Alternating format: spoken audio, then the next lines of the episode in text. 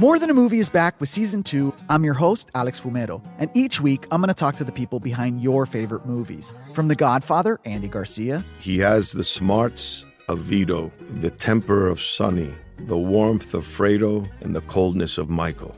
To the legend behind La Bamba, Lou Diamond Phillips. When I walked in, I didn't think I had a shot at Richie because John Stamos' picture was already up on the wall. Listen to More Than a Movie on the iHeartRadio app, Apple Podcasts, or wherever you get your podcasts. Hi, I'm Michael Rapaport. And I'm Kebe Rapaport. And together we're hosting Rapaport's, Reality, Podcast. We have a passion for reality TV, and we're inviting you into our living room. We're dissecting the drama and we're giving praise to the single greatest form of entertainment on television today. That is right. Reality TV is the greatest form of entertainment on television today. Listen to Rapaport's Reality with me, Kebe Rapaport. And me, Michael Rapaport, on the iHeartRadio app, Apple Podcast, or wherever you get your podcast. Hey, I'm Jay Shetty, and I'm the host of the On Purpose podcast. This week, I talked to Orlando Bloom in a rare interview where we went deep into how to get comfortable with fear and how to change the guilt and shame thought pattern. People say, What are you afraid of? Right? I'm afraid of fear because it's like I want to confront anything in my life that feels challenging on those levels. Listen to On Purpose with Jay Shetty on the iHeartRadio app, Apple Podcast, or wherever you get your podcasts. Get ready for Smart Money Happy Hour. Pull up a chair. It's the happy hour you wish your friends were having. Mix two money experts with some hot takes and a splash of nostalgia, and you get me, George Kamel. And me, Rachel Cruz, talking unfiltered about what's going on in the world, pop culture, and how to afford a life you love. We're talking money, celebrity budgets, and my budget for my two French bulldogs. It's a lot. You'll hear it all on Smart Money Happy Hour. Listen on the iHeart app or wherever you get your podcasts. You're listening to the Buck Sexton Show podcast. Make sure you subscribe to the podcast on the iHeartRadio app or wherever you get your podcasts. Team, welcome to the Freedom Hunt Tuesday, June 21st edition of the program.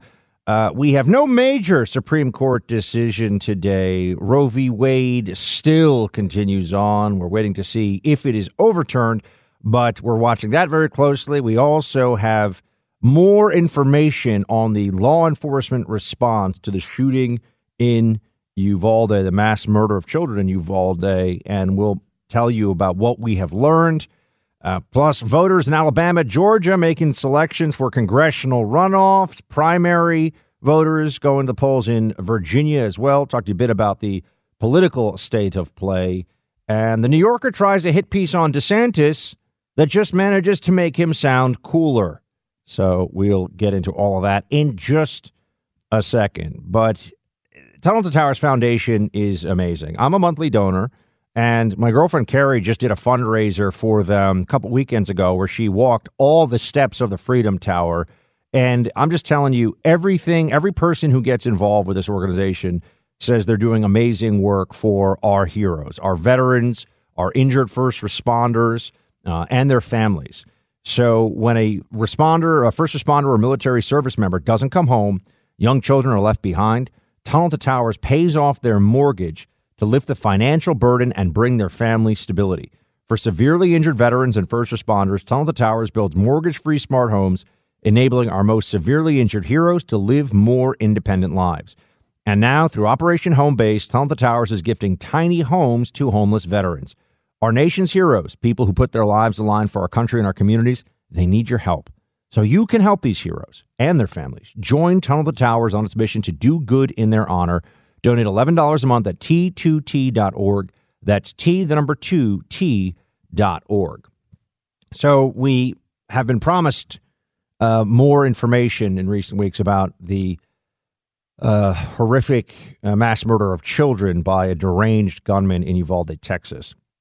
And I watched this morning live as the Texas Senate Committee to Protect All Texans went through the latest information, the step by step of what the law enforcement response to this whole situation was. And I uh, have to tell you that now more than ever, I am, I am uh, beyond a doubt in that the law enforcement response in this situation was unacceptable. Uh, there were major errors made. I understand there are going to be a lot of people who say no one's perfect. It's Monday morning quarterbacking. Okay, but there's also that that's something to keep in mind when people are uh, carrying a badge and a gun to serve their communities. No one's expecting them to be superheroes or to be perfect, but there is a level at which we could all agree that catastrophic failure needs criticism, right? I mean, a- anybody who has a a familiarity, for example, with what happened at uh, at at Waco years ago during the Waco standoff, I, I think would say that the FBI made serious errors, uh, to put it mildly, serious errors in in judgment, and somehow the entire facility burned down. Many many children were killed. That was a horrific uh, law enforcement error there. Um, and in this instance, I think we have to say we have to be honest when we say that the law enforcement response was. Um, I think the best way to say it is catastrophic and unacceptable. They and let me tell you why. Well, first off, here is from the uh, from the committee this morning the a a soundbite that I think summarizes the primary problems with what happened from the law enforcement perspective in Uvalde. Play clip twenty three. The law enforcement response to the attack at Robb Elementary was an abject failure and antithetical to everything we've learned over the last two decades since the Columbine massacre. Three minutes after the subject entered the West Building, there was sufficient number of armed officers wearing body armor to isolate, distract, and neutralize the subject. The only thing stopping a hallway of dedicated officers from entering room 111 and 112 was the on scene commander, who decided to place the lives of officers before the lives of children. On scene commander, he says here. And this is one of the uh, Texas state senators running this committee. On scene commander put the lives of law enforcement officers above the lives of defenseless children. You heard that quote. You heard what is being said here. Now, I understand for those of us, I mean, I have uh, my my mother's brother is career not just law enforcement foot patrol actually. Never took a never wanted a promotion never took a promotion.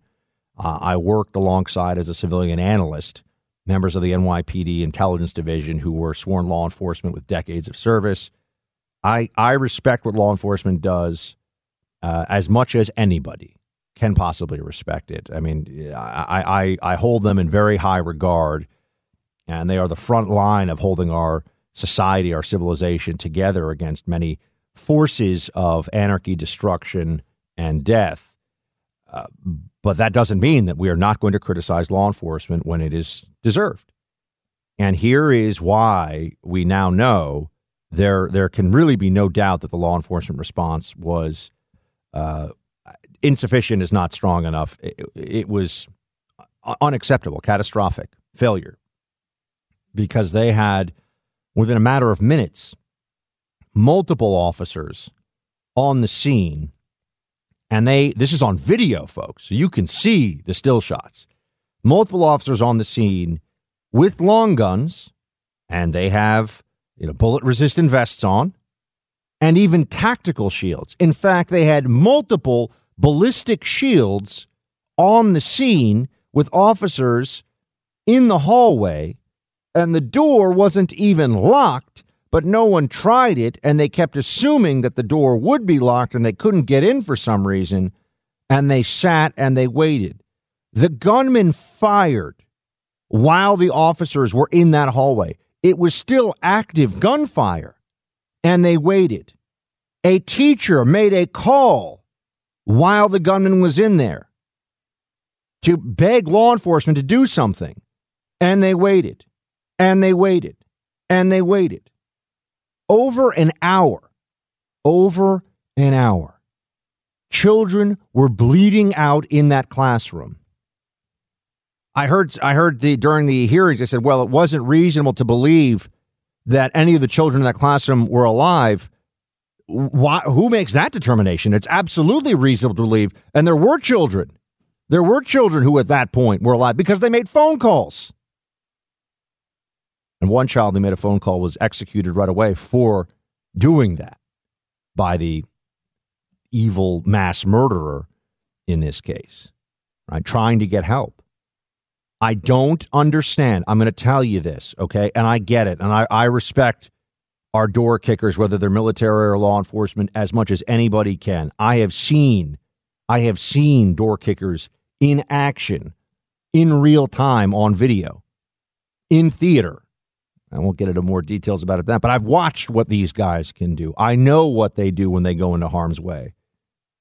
And I've been there when the news has come in real time that one of them isn't coming home. And I'm sorry, but what happened in that hallway with those cops, with the command on the scene, and I think they're going to blame it all on command now, is completely unacceptable.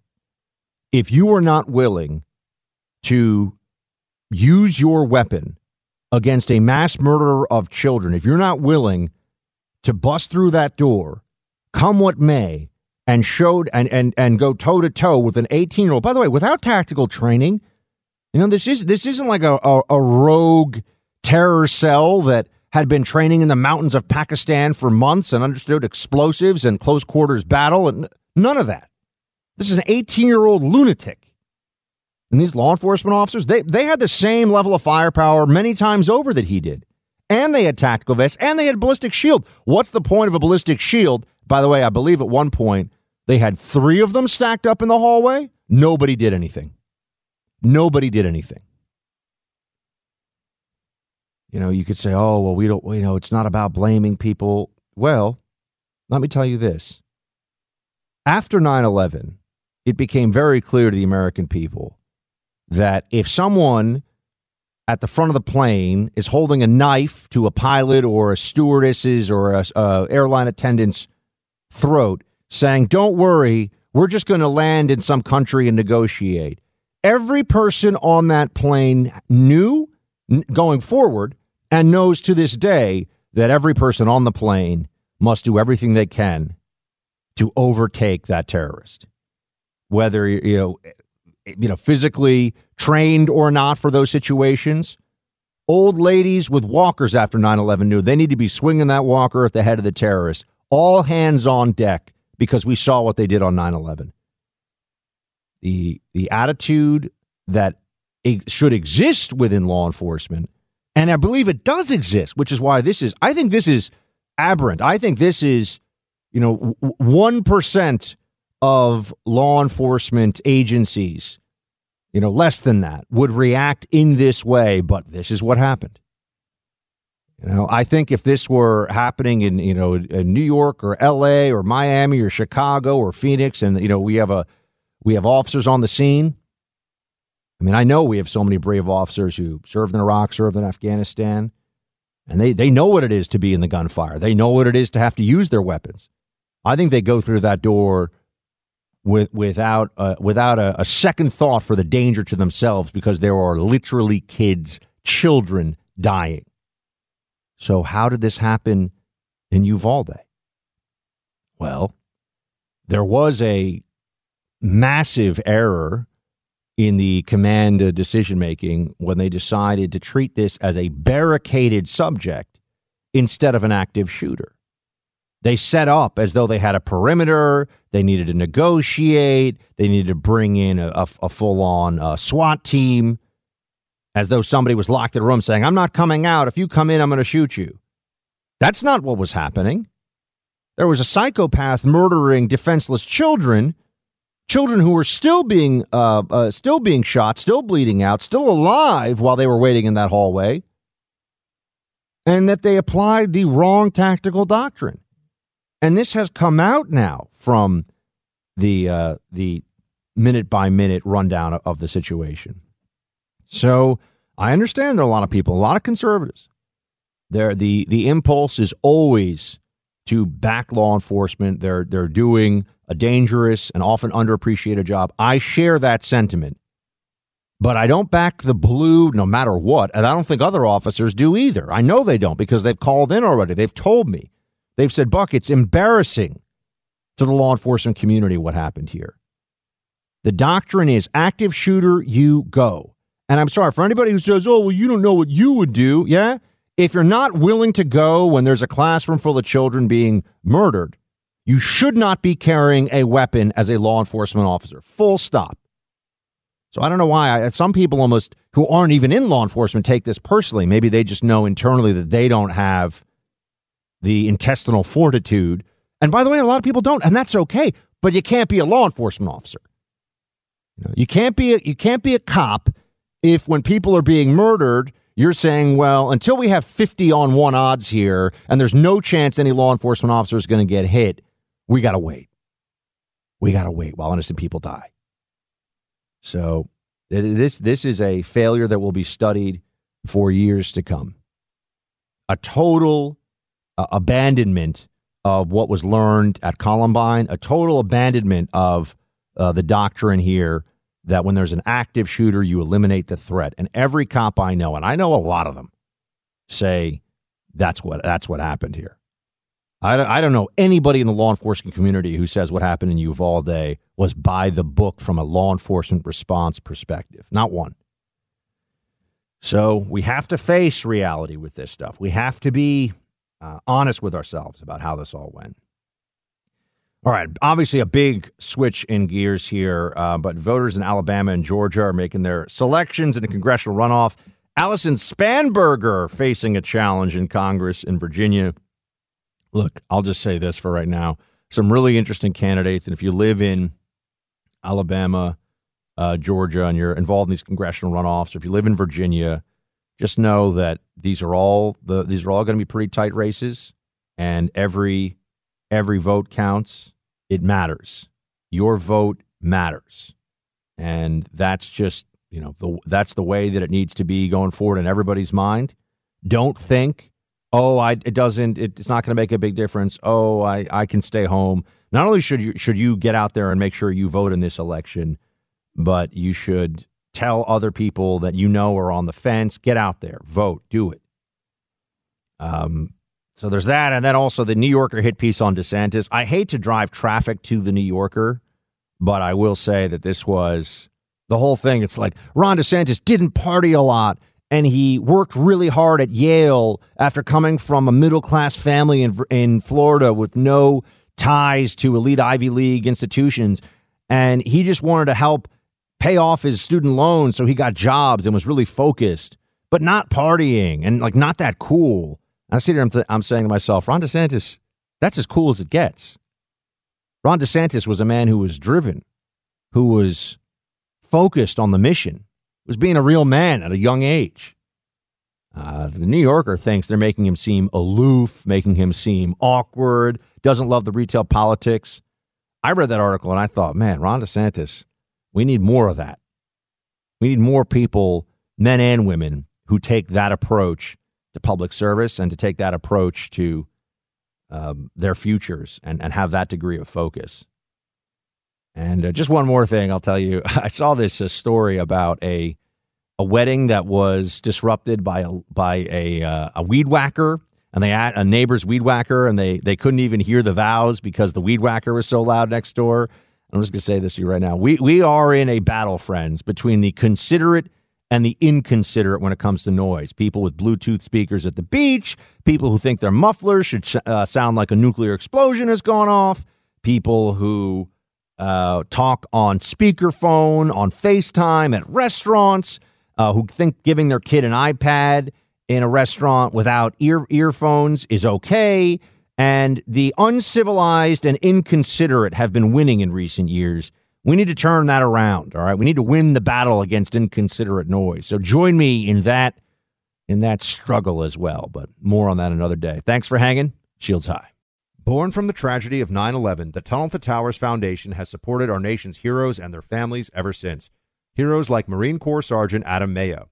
He served our nation for over seven years before he was severely injured during training. He was left paralyzed from the chest down, severely limiting his ability to move around his home independently.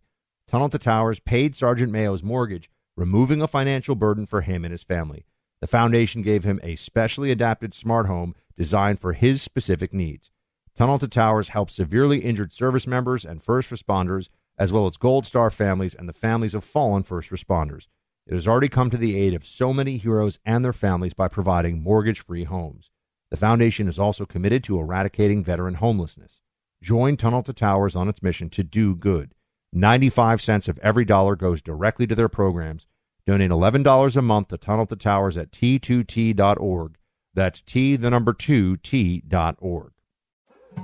More Than a Movie is back with season two. I'm your host, Alex Fumero, and each week I'm going to talk to the people behind your favorite movies. From The Godfather, Andy Garcia. He has the smarts of Vito, the temper of Sonny, the warmth of Fredo, and the coldness of Michael.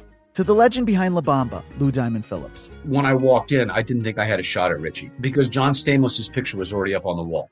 Listen to More Than a Movie on the iHeartRadio app, Apple Podcasts, or wherever you get your podcasts.